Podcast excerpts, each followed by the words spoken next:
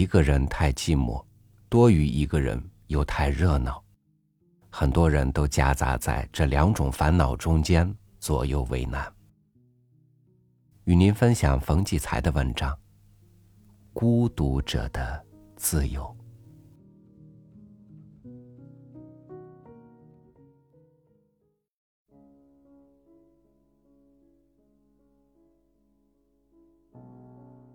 当你和一位作家过从甚密，便会产生一种担心：这家伙会不会哪一天把你写进小说？你的担心极有道理。作家能够真实写活、写得入木三分的人，恰恰都是与他贴近的人。即使虚构的人物，也常常从熟悉的人的身上借用一些情节和细节。借用太多，便会酷似某某人，这就免不了招来麻烦。最典型的例子是，契诃夫在跳来跳去的女人中惹恼了他的好友列维坦，左拉在杰作中深深伤害了他一生的挚友塞尚。这两个例子有个特别的相同之处，就是被无辜遭到侵犯的皆为画家，但不同的是。事后，契诃夫与列维坦重归于好，左拉与塞尚却终生绝交，至死不再见面。从作家角度说，这真是没办法的事，因为在他朋友身上发生的事实在太诱惑了。可是，谁去体验一下画家们内心深处那种难言的痛苦呢？比如塞尚。与左拉的关系贯穿着塞尚的一生。这两位巨人的友谊始于一八五二年，那一年他们一同进入法国南部普罗旺斯地区艾克斯的包蓬中学，左拉十二岁，塞尚十三岁。他们志趣相投，很快结为伙伴。学习之外，一起去游泳、钓鱼、爬山。人高马大的塞尚还成了弱小的左拉的保护者，而共同的理想、抱负、见解和野心，在他们心中描绘着相同的未来。后来，他们都千里迢迢北上，到了巴黎，左拉从文，塞尚是画。从成长到成功，几乎全在一个城市里。左拉又是作家中唯一涉足画坛并举足轻重的人物，可以说他是印象派运动的发动者。但为什么他偏偏要把自己的挚友塞尚写进小说，并写成一个艺术事业上彻底失败的人物呢？我们去艾克斯那天正赶上周末，艾克斯市比一个镇还小，偏爱传统生活方式的普罗旺斯人。在周末总是起床很迟。我们的车子在城中转了两三圈，才打听到塞尚故居所在的那条劳福街。这条用石板铺成的小街又窄又长，有些弯曲，而且是爬坡，车子上不去。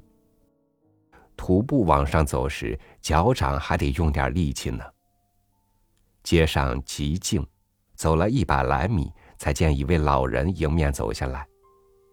我说：“看，塞尚来了，他要到下面的包公列街吃早饭去。”大家笑了，继续往上走。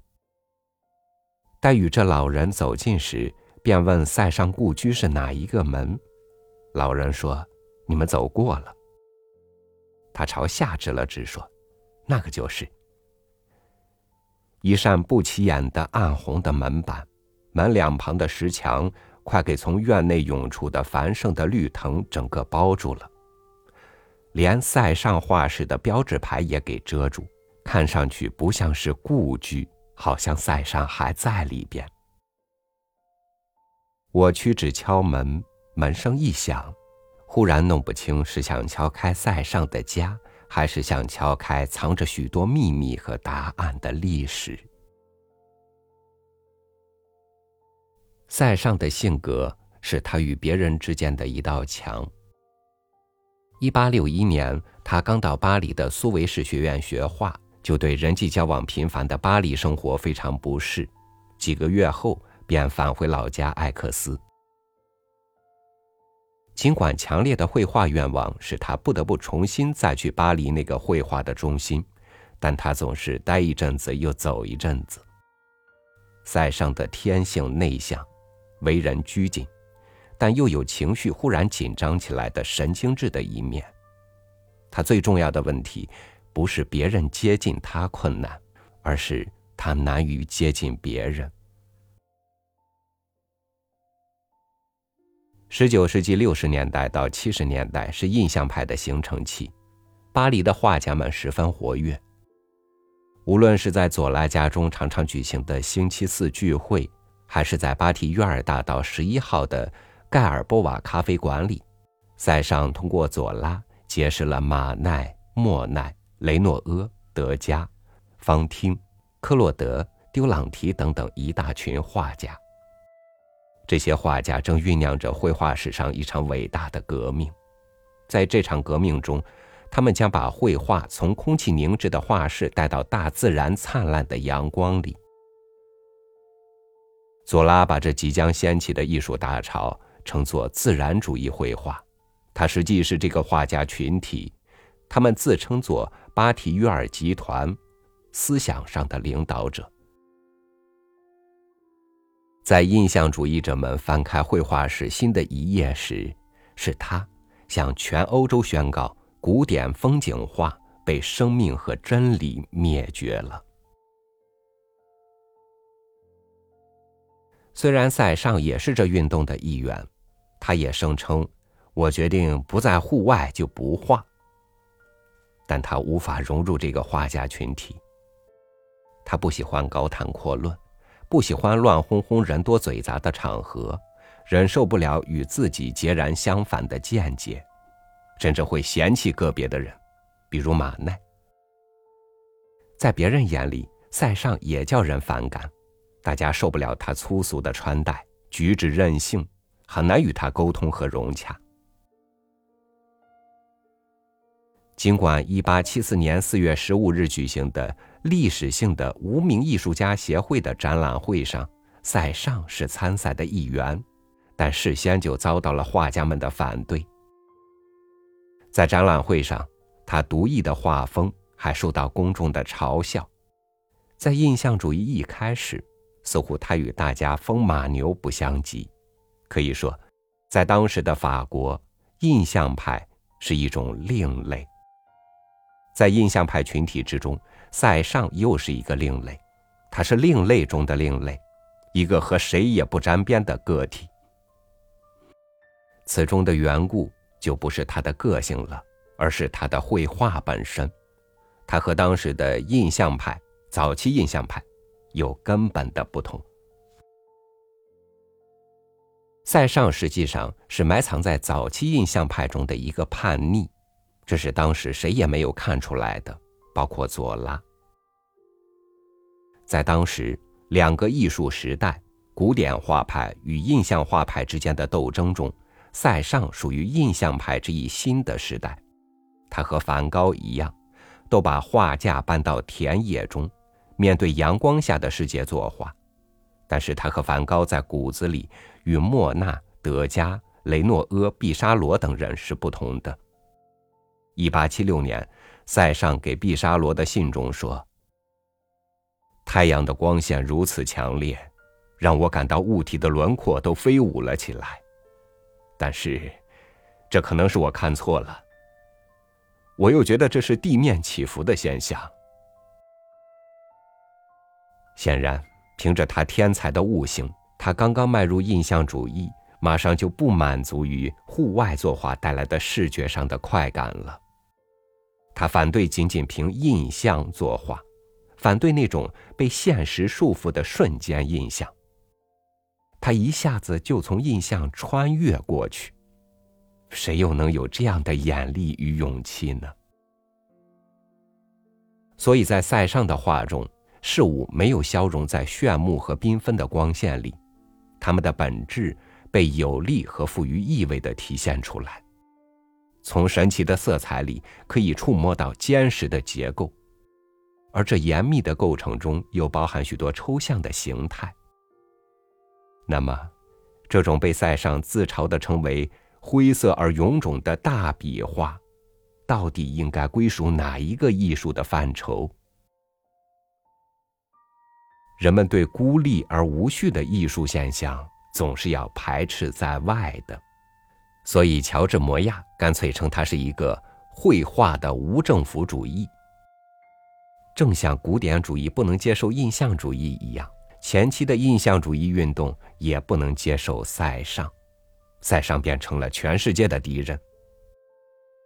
我们翻阅当时巴黎的报刊，就会看到，当时的巴黎对他讥讽、奚落、挖苦和嘲弄，简直达到了疯狂。比如勒罗瓦在宣造中写道：“如果和女士们一起去看画展，想找到最有趣的事情。”就请赶快去到塞尚那幅肖像画前吧，看，那个像鞋底颜色的奇妙的脑袋，一定会给你非常强烈的印象。他多么像得了黄热病！这样的话举不胜举，天天闯进塞尚的眼睛。尤斯曼斯的那本重要的书，关于现代艺术。甚至没有给塞尚一个小小的地方。塞尚给巴黎抛弃了，于是他给人们的印象是一个彻头彻尾的失败者。他和梵高不同，梵高一直在圈外，至死无名，他却在圈内，在舆论中心。于是他被认定为一个有才能却误入歧途的失败者。他孤立无助，天天被各种攻击打得满身弹动，唯一能够给予支持的是他人生的伙伴佐拉。可是就在这生死关头，佐拉忽然把他拉进那部系列小说《卢贡马卡尔家族之一杰作》中，把他写成一个名叫克劳德·兰蒂尔的人物。这个人物是一位固执己见、终生失意而无可救药的画家，最后走投无路而自杀。索拉在塞尚的身后，非但没有拖着塞尚的后背给予他力量，反而挖了一个洞，把他拉了下去。如果着意研究其中的根由，就会发现，早在塞尚和佐拉到达巴黎之后，已经分道扬镳。他们在各自的世界奋斗着。虽然他们彼此往来，相互赠书赠画，他们之间的友谊看似延长着，实际上却没有加深。这首先是不同工作的性质决定的。塞尚不主张画家做太多抽象的文学思考，他认为画家应该用眼睛去观察自然，头脑只是用来研究表现方法。他在自己的世界里摄入愈深，就与左拉的世界距离愈远。尽管左拉关切绘画，但在艺术的主张上，他与巴提约尔集团更趋一致。可以说，左拉与马奈等人的志同道合，远远超越了同塞尚源自童年那一份久远的情谊。因此。佐拉在写作杰作而动用他与画家们交往这一大块生活积累时，顺手就从自己最熟悉的塞尚身上去选择细节了。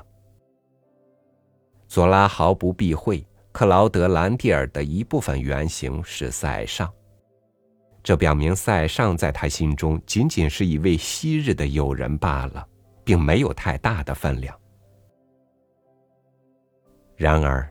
具有悲剧意味的是，左拉完全不了解，生活在另一个世界里失意潦倒的童年挚友塞尚，对自己却一如往昔的情真意切，故而在人生的意义上，佐拉对塞尚的打击是具有毁灭性的。杰作发表于一八八五年，塞尚四十六岁，这一年塞尚流年不利。事业的失败到达谷底，还经历了一次夭折的恋情。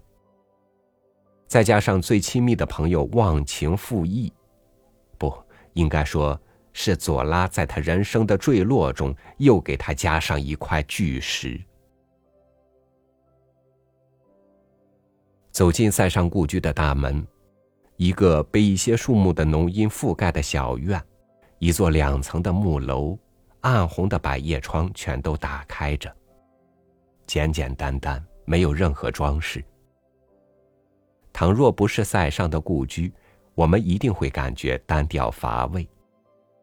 然而，由于它是塞尚晚年的画室，自然会感到它内在的丰富、浓郁、神秘、寂寞，还有浸透塞尚一生孤独的气息。眼前的一切都像我们曾经在文字上看到过的。二楼上的画室真的十分高大，一面全是巨大玻璃窗，室内饱和着普罗旺斯独具的透彻的光明。唯一一个在有关塞尚的书里没有见过的细节是，墙角有个洞，穿过楼板通往楼下。这是当年塞尚为从楼下往画室搬运大型画布而专门设计的。塞尚故居的布置极具匠心。画家的外衣随意似的搭在躺椅的椅背上，几个画架都支立着，有的放着一幅未完成的油画，有的挂着外出写生的背包，好像塞尚有事出门，不一会儿就会出现在门口。桌上陈列着布置好的静物。那块深灰色带暗花的背景布，有几个形状各异的水罐，那些水果，那个石膏的孩童像，都在塞尚的画中见过，现在看来便十分亲切。十来张椅子随处乱放，颜料、调色油、烛台、水瓶、酒瓶和咖啡杯铺了一地。这正是塞尚的真实。全部精神都在想象天地里的人，生活上必定七颠八倒。塞尚的心情总是很坏，这从他缭乱的画室便能观察出来。他作画的速度十分缓慢，过程中不断推翻自己。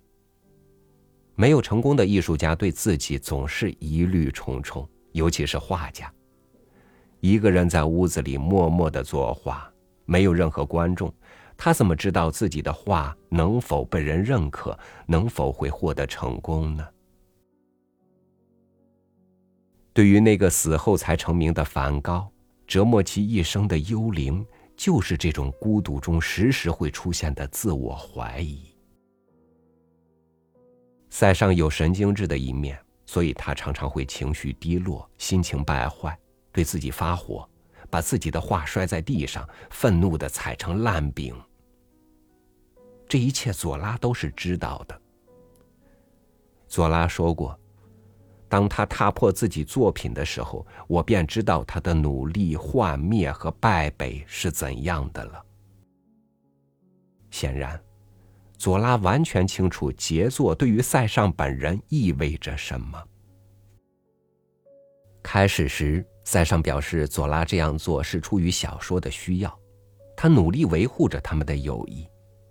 可是，当左拉声称克劳德·兰蒂尔就是塞尚时，他与左拉的友谊断交了。尽管如此，塞尚表现得很平静，没有任何激动的言论，他的神经质也没有发作。为什么？是在舆论上所处的被动位置，使他无法与左拉直言相对；是长期怀才不遇养成的骨子里的高傲，使他只能保持沉默；还是他害怕这已然破裂的友谊进一步的走向毁灭？他实在太在乎与左拉这份情谊了。可以说，他对左拉的友谊是他人生最大的情感。当然，他与左拉中断了一切往来与书信。这一切，佐拉当然明白，但佐拉并没有任何良心的触动，也没有任何主动和好的表示。相反，在塞尚住在艾克斯一段时间里，佐拉曾经从巴黎到艾克斯来看望另一位友人，居然没有与塞尚通个信儿。塞尚得知后缄默无语，甚至脸上任何表情也没有。他把自己的内心遮盖的严严实实。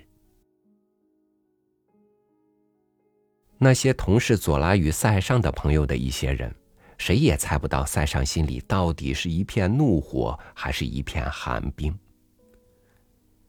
一九零二年九月，当塞尚听到佐拉煤气中毒而身亡时，他当时被震惊的几乎跌倒，一连几日坐在这画室里。不住的流泪，他为什么流泪？为不幸的佐拉，还是为了永远不可能再修复的破裂的友谊？对于一个真正的男人，失去友谊与失去爱情一样，都是深切的痛苦。这痛苦一直伴随着他艺术上的孤独。塞尚的传记作家约翰·利弗尔德说。在左拉的系列小说《卢贡马卡尔家族》中，这本杰作给人一种孤立之感，因为在他的这个系列的作品中，没有像此书这样放进如此多的回忆，采用如此多的自己周围的人物。这本书写法更接近于纪实。无疑，左拉的这本书不服从于卢贡马卡尔家族的血缘与整体的一致性，他的写作冲动。源于他与画家们一段共同的漫长和缤纷的历程。这样就是他的小说常常陷入具体的人和事。在这之中，塞尚之所以成为小说的牺牲品，最根本的缘故是左拉也认定塞尚是个失败者。也就是说，左拉用小说证实了塞尚的失败与无望。塞尚身负巨大的压力，孤立无援，自我怀疑阵阵袭来。然而，对抗这内外夹击的力量，还得从自己身上吸取。塞尚说过：“如果世界只有一个画家存在，那个画家就是我。”这句话使我们忽然发现，这棵在狂风中一直没有摧折和倾倒的树木。原来树干竟是钢铁铸成的。当然，历史证明塞尚最终得到成功。从一八九五年开始，塞尚逐渐被认可，并进入他的胜利时期。一方面，由于他绘画个性成熟之后巨大的魅力；一方面，由于世人对流光溢彩的前期印象主义的审美疲劳。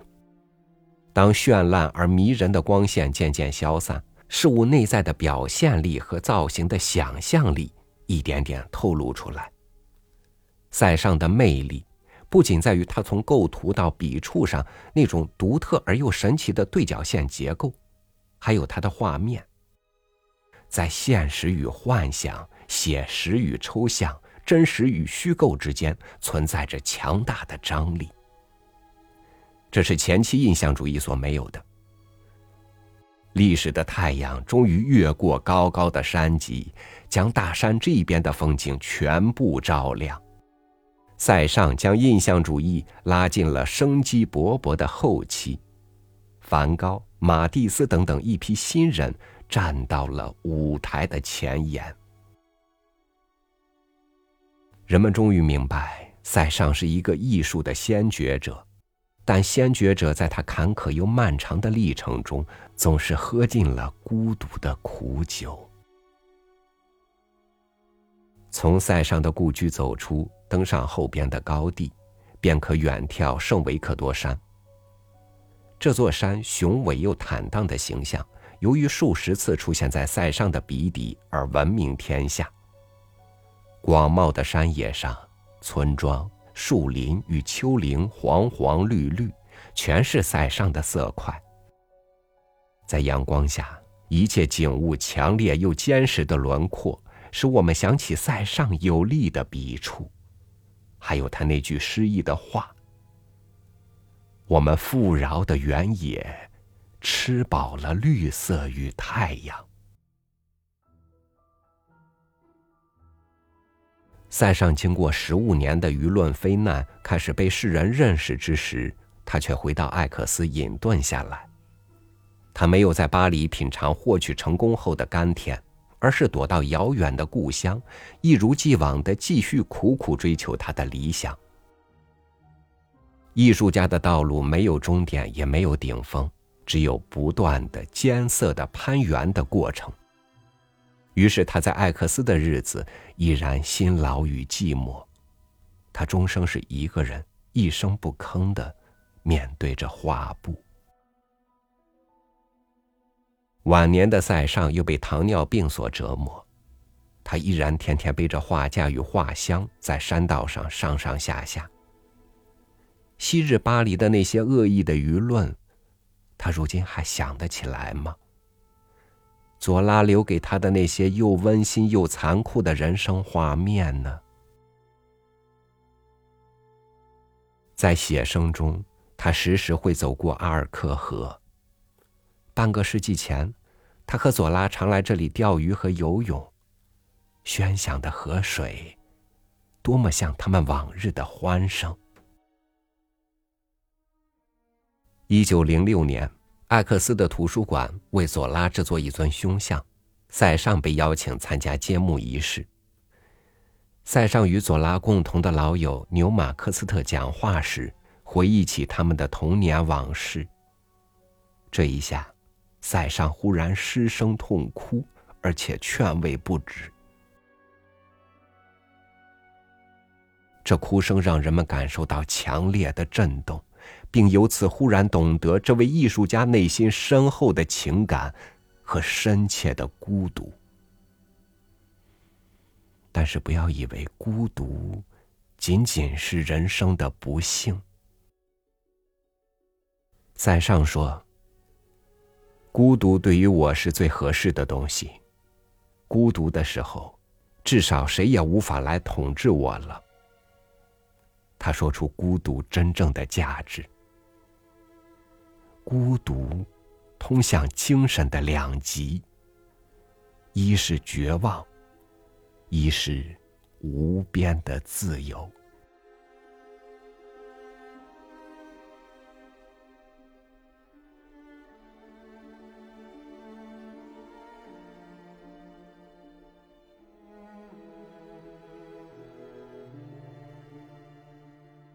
热闹是通往孤独自由的必经之路。与人相处，我们都是不自由的，因为关心和爱是我们彼此的枷锁。一方一旦冲向无边的自由，也就冲向了孤独。感谢您收听我的分享，我是超宇，祝您晚安，明天见。